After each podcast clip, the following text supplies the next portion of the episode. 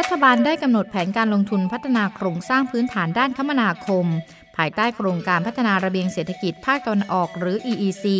เพื่อเชื่อมโยงเส้นทางคมนาคมขนส่งสินค้าและประชาชนระหว่างกรุงเทพฉะเชิงเทราชลบุรีระยองรวมทั้งเชื่อมสู่ทุกภูมิภาคทั่วประเทศและให้ภาคตะวันออกของไทยเป็นประตูสู่เมียนมาเวียดนามลาวกัมพูชาและจีนตอนใต้ซึ่งประกอบด้วยโครงการสำคัญสำคัญได้แก่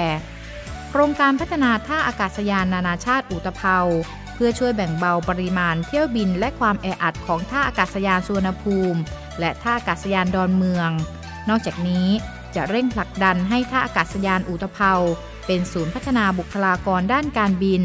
และศูนย์กลางการซ่อมบำรุงอากาศยานและนิคมอุตสาหกรรมการบินที่ทันสมัยที่สุดในภูมิภาคเอเชียแปซิฟิกไปพร้อมกันด้วย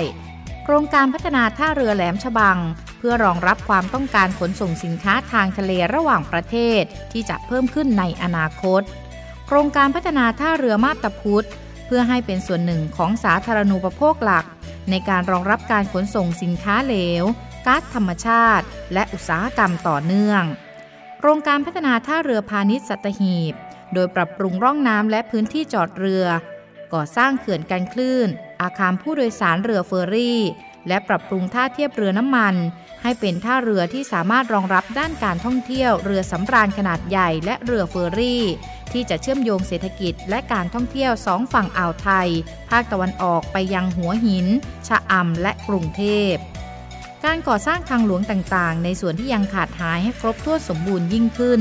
ทั้งในส่วนของทางหลวงพิเศษระหว่างเมืองหรือมอเตอร์เวย์หมายเลขเจ็ดสายกรุงเทพชลบุรีจะดำเนินการก่อสร้างส่วนต่อขยายจากพัทยามาบตาพุธและทางหลวงพิเศษระหว่างเมืองหมายเลขหกสิบเอ็ดแหลมฉบังนครราชสีมาเพื่อเชื่อมต่อภาคตะวันออกกับภาคตะวันออกเฉียงเหนือรวมทั้งจะมีการก่อสร้างบูรณะขยายช่องจราจรทางหลวงและโครงข่ายถนนสายรองในพื้นที่ภาคตะวันออกเพื่อเชื่อมโยงระบบการขนส่งให้มีความสมบูรณ์และแก้ไขปัญหาจราจรปัญหาคอขวดและรองรับการขยายตัวของฐานการผลิตและบริการ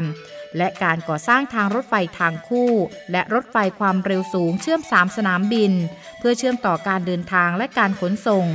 ซึ่งถ้าหากการพัฒนาโครงสร้างพื้นฐานด้านการคมนาคมแล้วเสร็จจะเป็นแรงกระตุ้นให้เกิดการลงทุนจากภาคเอกชนทั้งในประเทศและต่างประเทศที่มีมูลค่ามหาศาลจะเป็นกลไกในการผลักดันการเติบโตทางเศรษฐกิจและสังคมในภาคตะวันออกของไทยสู่การเป็นศูนย์กลางเศรษฐกิจใหม่ของภูมิภาคอาเซียนในที่สุด